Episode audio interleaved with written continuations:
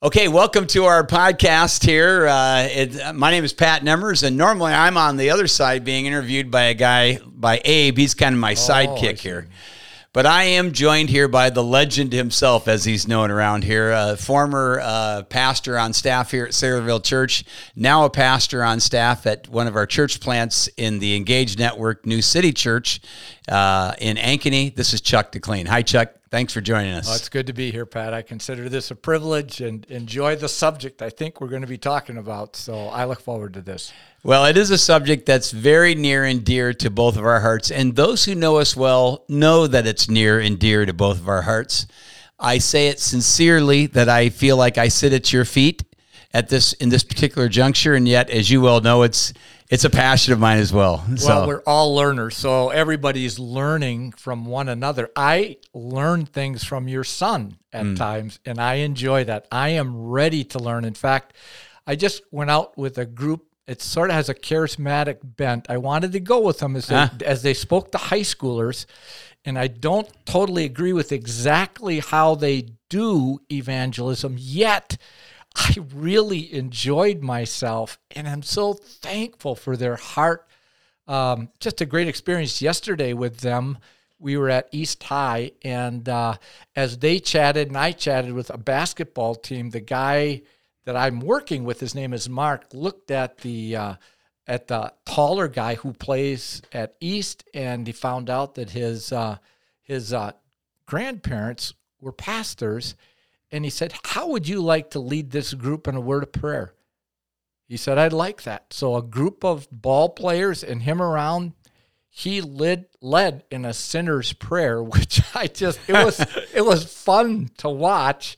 That's just you just yeah. love and it's some of the kids they make fun of it when we're there, but I still I learn from these guys. I just learned. So we don't. So without getting into the ditch on this already, we're talking about evangelism and discipleship. But you're you're saying we don't have to embrace everyone's full theology to appreciate uh, if they have uh, if they have a, a, a, good theology of salvation in that they believe that it's Christ alone by faith alone through grace alone. Yeah, uh, right. we can rejoice, like Paul says that uh, whether truth or pretense, Christ is priest or preached in this I will rejoice, right? Right. Philippians 1, such a powerful passage and that and you preached on that not very long ago. And uh, it just reminds me there's so many people I don't totally agree with. And I think every personality can learn it differently. Yet you rejoice yeah. when his name is announced Amen. in, in Amen. praise. So I enjoy it. Well, we are talking about the subject of making disciples. I preached on on this subject on Sunday in our series on the life of Christ. We're looking at his post resurrection life. I'm a little envious. You mentioned our uh, my son. Uh, Pastor Jason will be preaching on the ascension itself, that that marvelous event in Acts chapter one, yeah. and then followed by John preaching on the uh, intercessory ministry of Christ the following week uh, I'm I'm looking forward to those messages as well. Yeah. But for now, we're talking about these, these the great marching orders of the church that Jesus gives. The as I mentioned in the message, uh, quoting H.B. Charles, the the last command of Christ should be the first priority of the church. I thought that was a great statement. That is you? a great statement. Yeah. That is a great statement. And as you well know, because you've preached this very passage several years ago in this very church, uh, that the command in that passage is to make disciples, and out of that command comes all those participles which to go and to teach or baptize, teach, etc. Right. Um, before I go any further, I want to show uh, those who are viewing audience as well as those watching or listening to the podcast uh, this little booklet we have here uh, called "Learning to Be a Fisher of Men" by Chuck DeClean. Chuck, uh, you contemplated something like this for a while, but it took a friend of yours to tell you to get it done. How did that happen?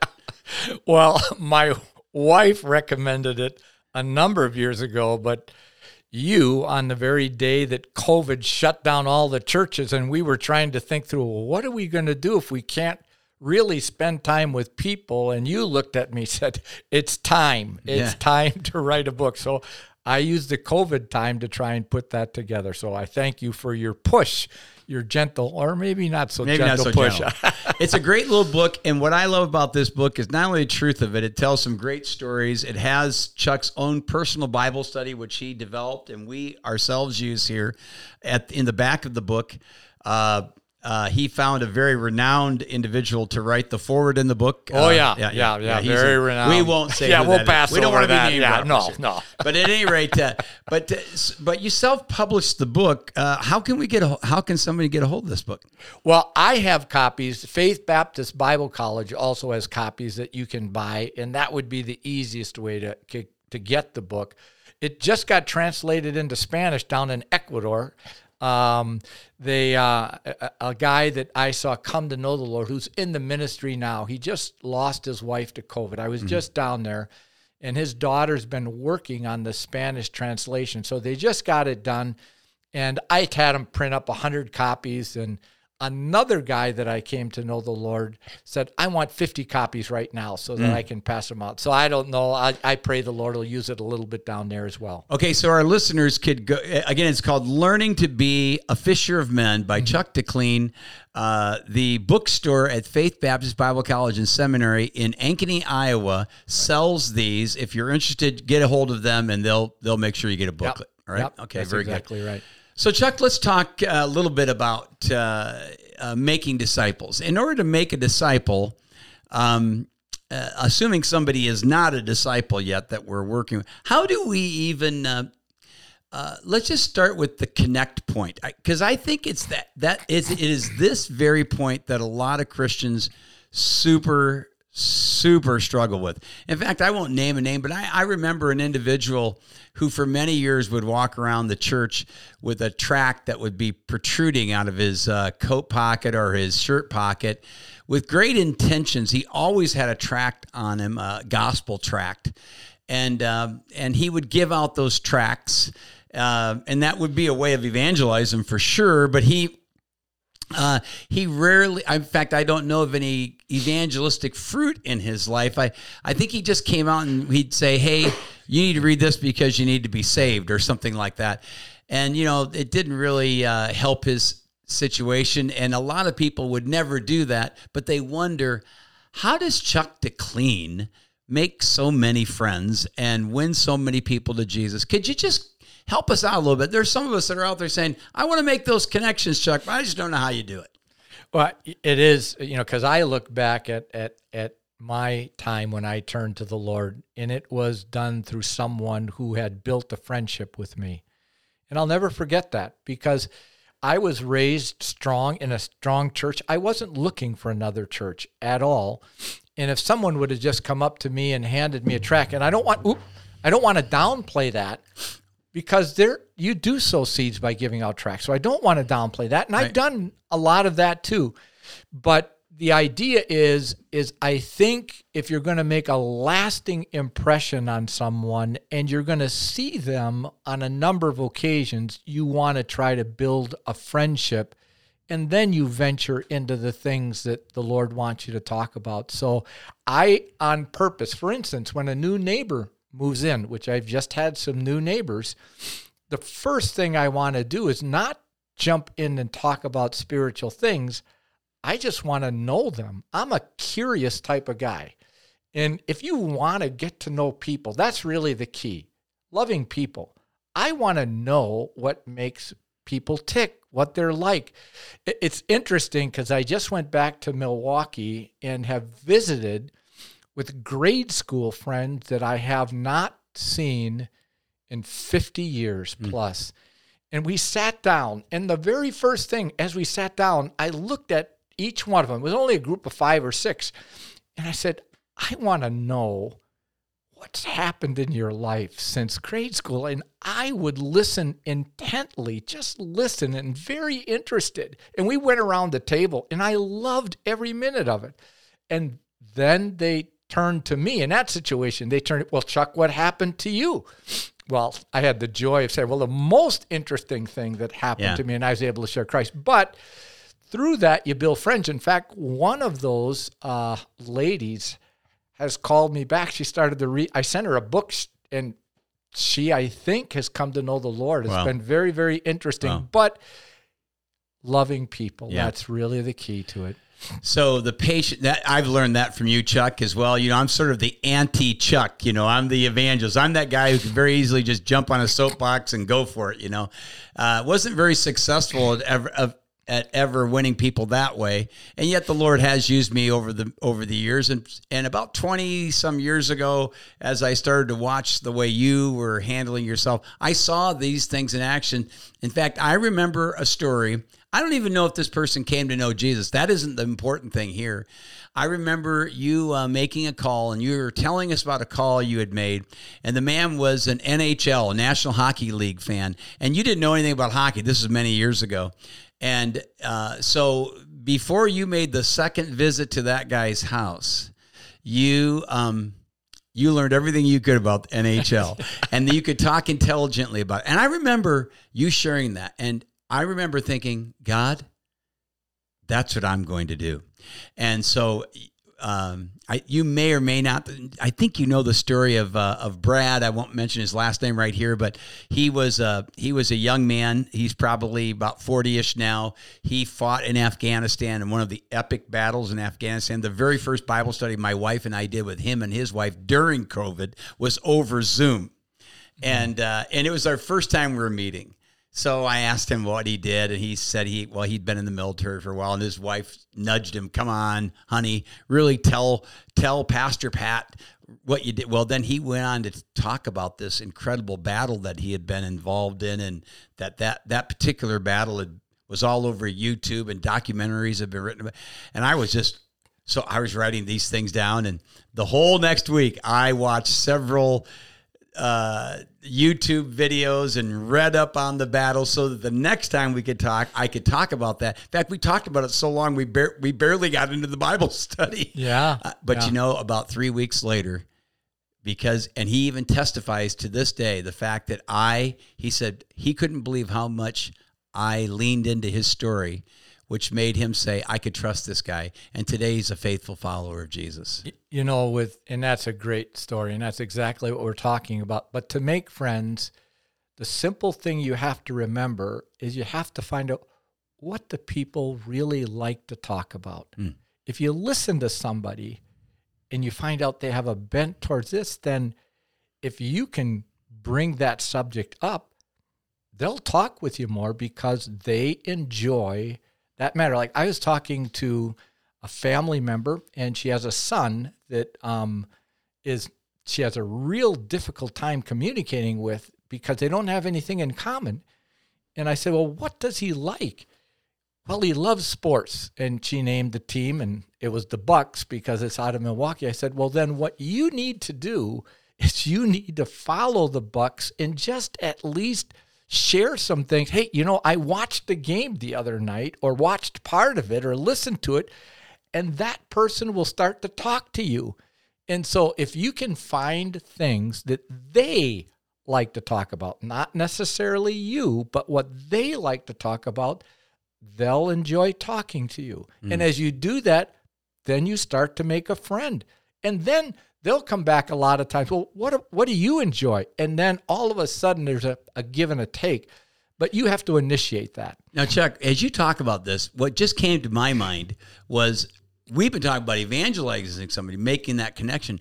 But I think this applies to to just discipleship in general, does it not? It it does because I in, in the book I talk about this. I was pretty mechanical when I would share the gospel. I just I thought numbers. I want big numbers. I want all sorts of people to be saved. So but when you read the Great Commission, that's not what Jesus is saying. He's saying make disciples. And making disciples speaks about a longer relationship, not just sharing the gospel and seeing something. It's longer than that.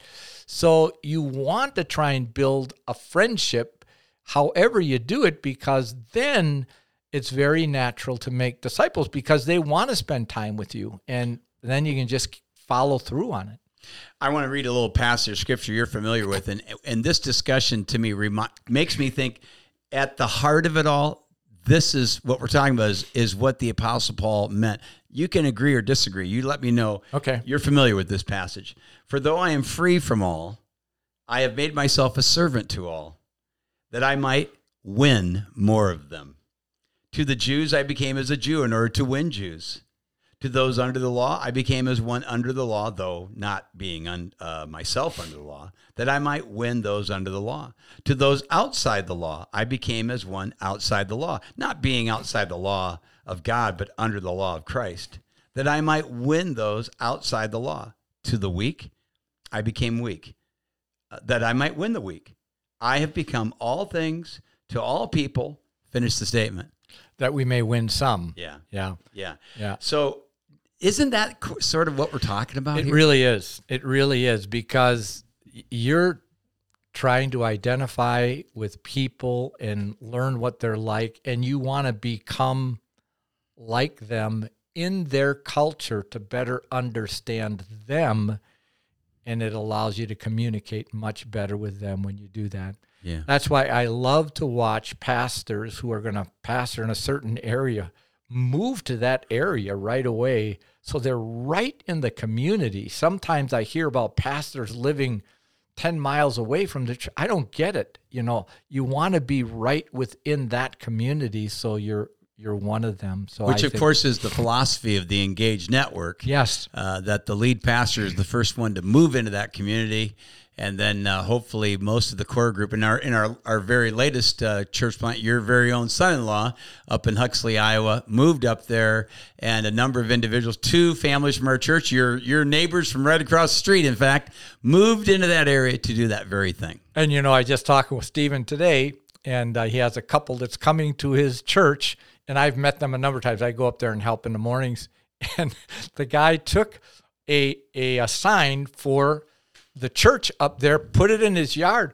He doesn't even know the Lord yet, but he, That's awesome. but he only lives he lives four or five houses from where Stephen lives. So Stephen thought I didn't preach very good this morning, so he's driving home. He drives by, and he notices one of his you know uh, church signs right in the yard of this guy.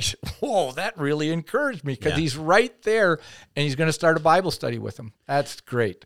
Okay, let's uh, just so maybe for the balance of our time, we could talk a little bit about the guts of discipleship because surely there's people watching and they're listening right now and they're thinking, okay, okay, okay, I get it. I need to make friends. I need to do. I understand that. Yes, I've heard Pastor Pat talk about that. Yes, I've heard Chuck talk about that, or I've read some book on that.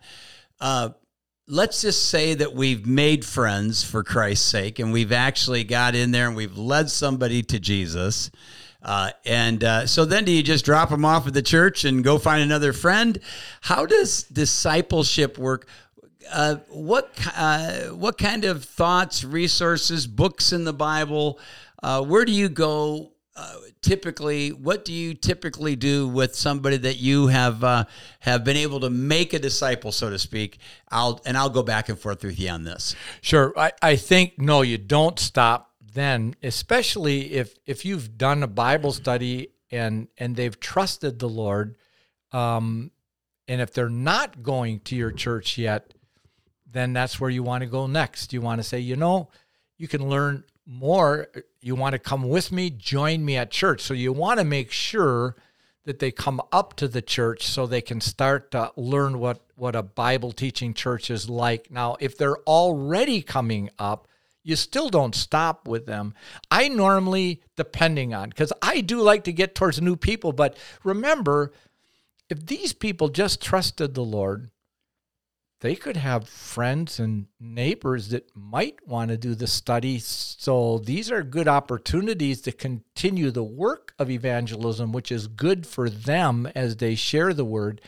And uh, but I'll say, you know, why don't we just keep reading the the Gospel of John is a great book. So why do you have the practice of reading the Bible? And well, no, no. Okay, let's do this. Why don't you read one chapter per day, Monday through Friday, and when I come the next time, we'll talk about those first five chapters. So mm-hmm. I normally start there and start to get them growing so that they're reading.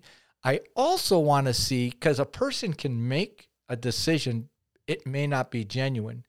I want to know if the Spirit of God is teaching them to confirm that, yeah, a real decision I think has been made because they're learning and I want to see that. So Okay, you've said, you've said a couple things there. I Yeah. want to cap. I want to kind of capture them before we get away. Yeah. So all first of all, I'm hearing you say you're going to continue meeting with them with some kind of regularity. yes, yes. Uh, you're going to give them um, some assignment. It doesn't have to be super heavy. In your case, you might give them uh, reading a chapter a day in the Gospel of John. Mm-hmm. This uh, allows you to have discussions around these things. Right, right. You're also saying, let's not k- keep this to yourself. Uh, you've just you've just entered into the greatest relationship of all time.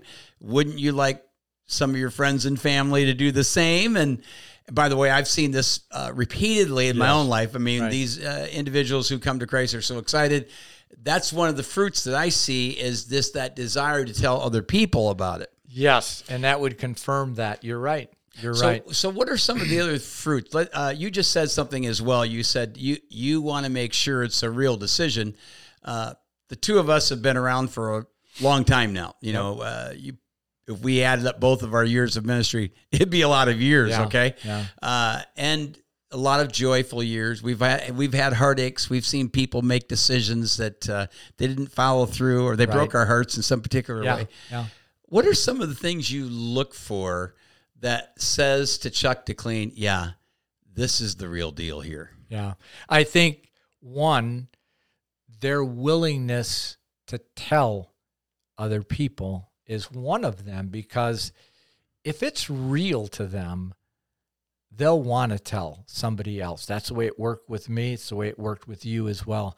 So I do look for that to see, and I'll bring that out in our studies. I'll say, look at, hey, Andrew brought, you know, Peter, and and then they got Nathaniel. See how they shared that. It, it- are there some people? So I do look for that. I Okay. do look for that, and then I do look to see if when they read, if they learned something.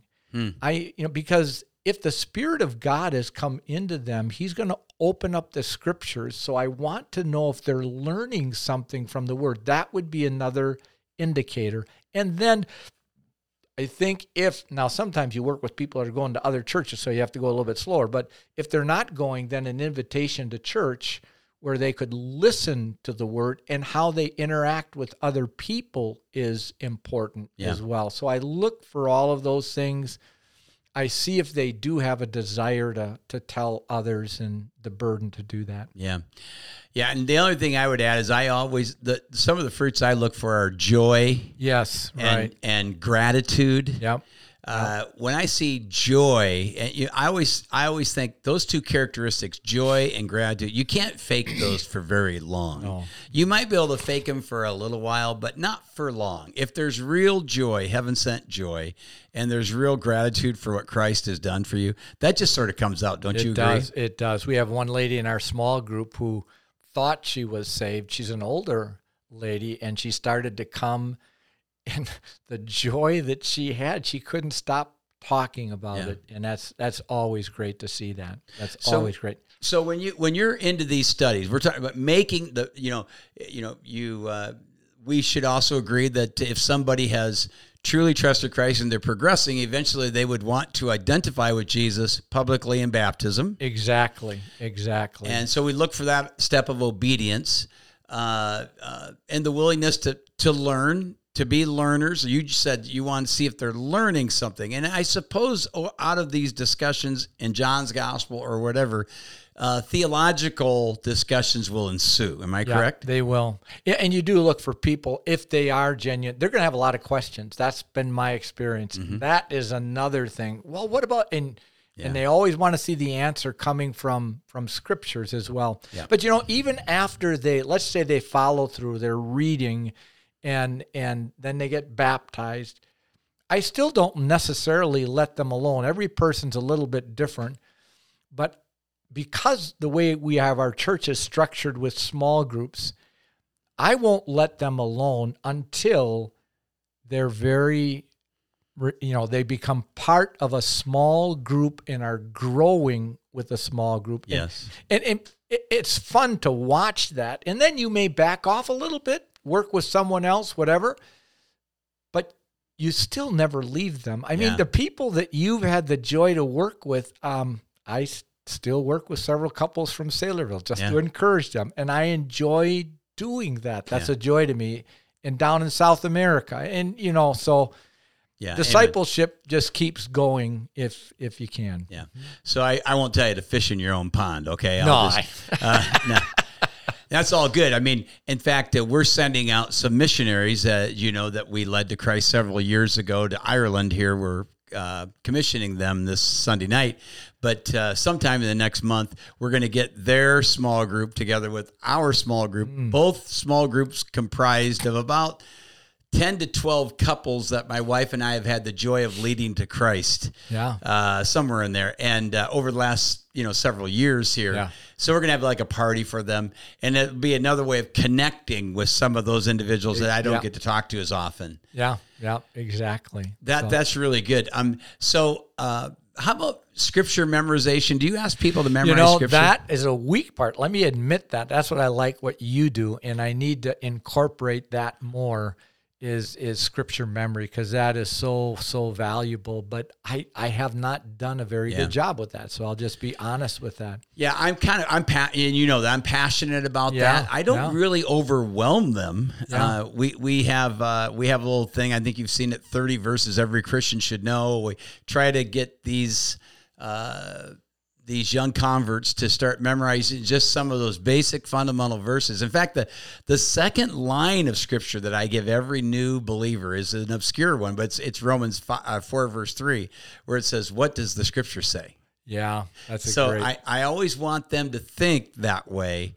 Uh, so the first one is 2 Corinthians 5.17. If, if anyone's in Christ, they're a new creation. Old things have passed away. Behold, all things become new. Yeah. But the second one is Romans 4, verse 3, which again asks the question, what does the scripture say? And then we talk about that. Sure. Because a lot of them are coming from these broken families, these uh, cultic families or these high church families or these uh, sacramental type of fam uh, churches where the, the gospel is either not there or it's very you know cloaked or clouded and and so they often have to they interact with their family members all the time and so i want the very first question that they ask their family members when they go back and forth is really right out of the scripture what does the scripture say yeah, that's excellent. That's excellent. So Yeah. I need to get better at doing that. well so you, you do have room to grow though. Oh, I have a lot of room to grow. a lot of room to grow.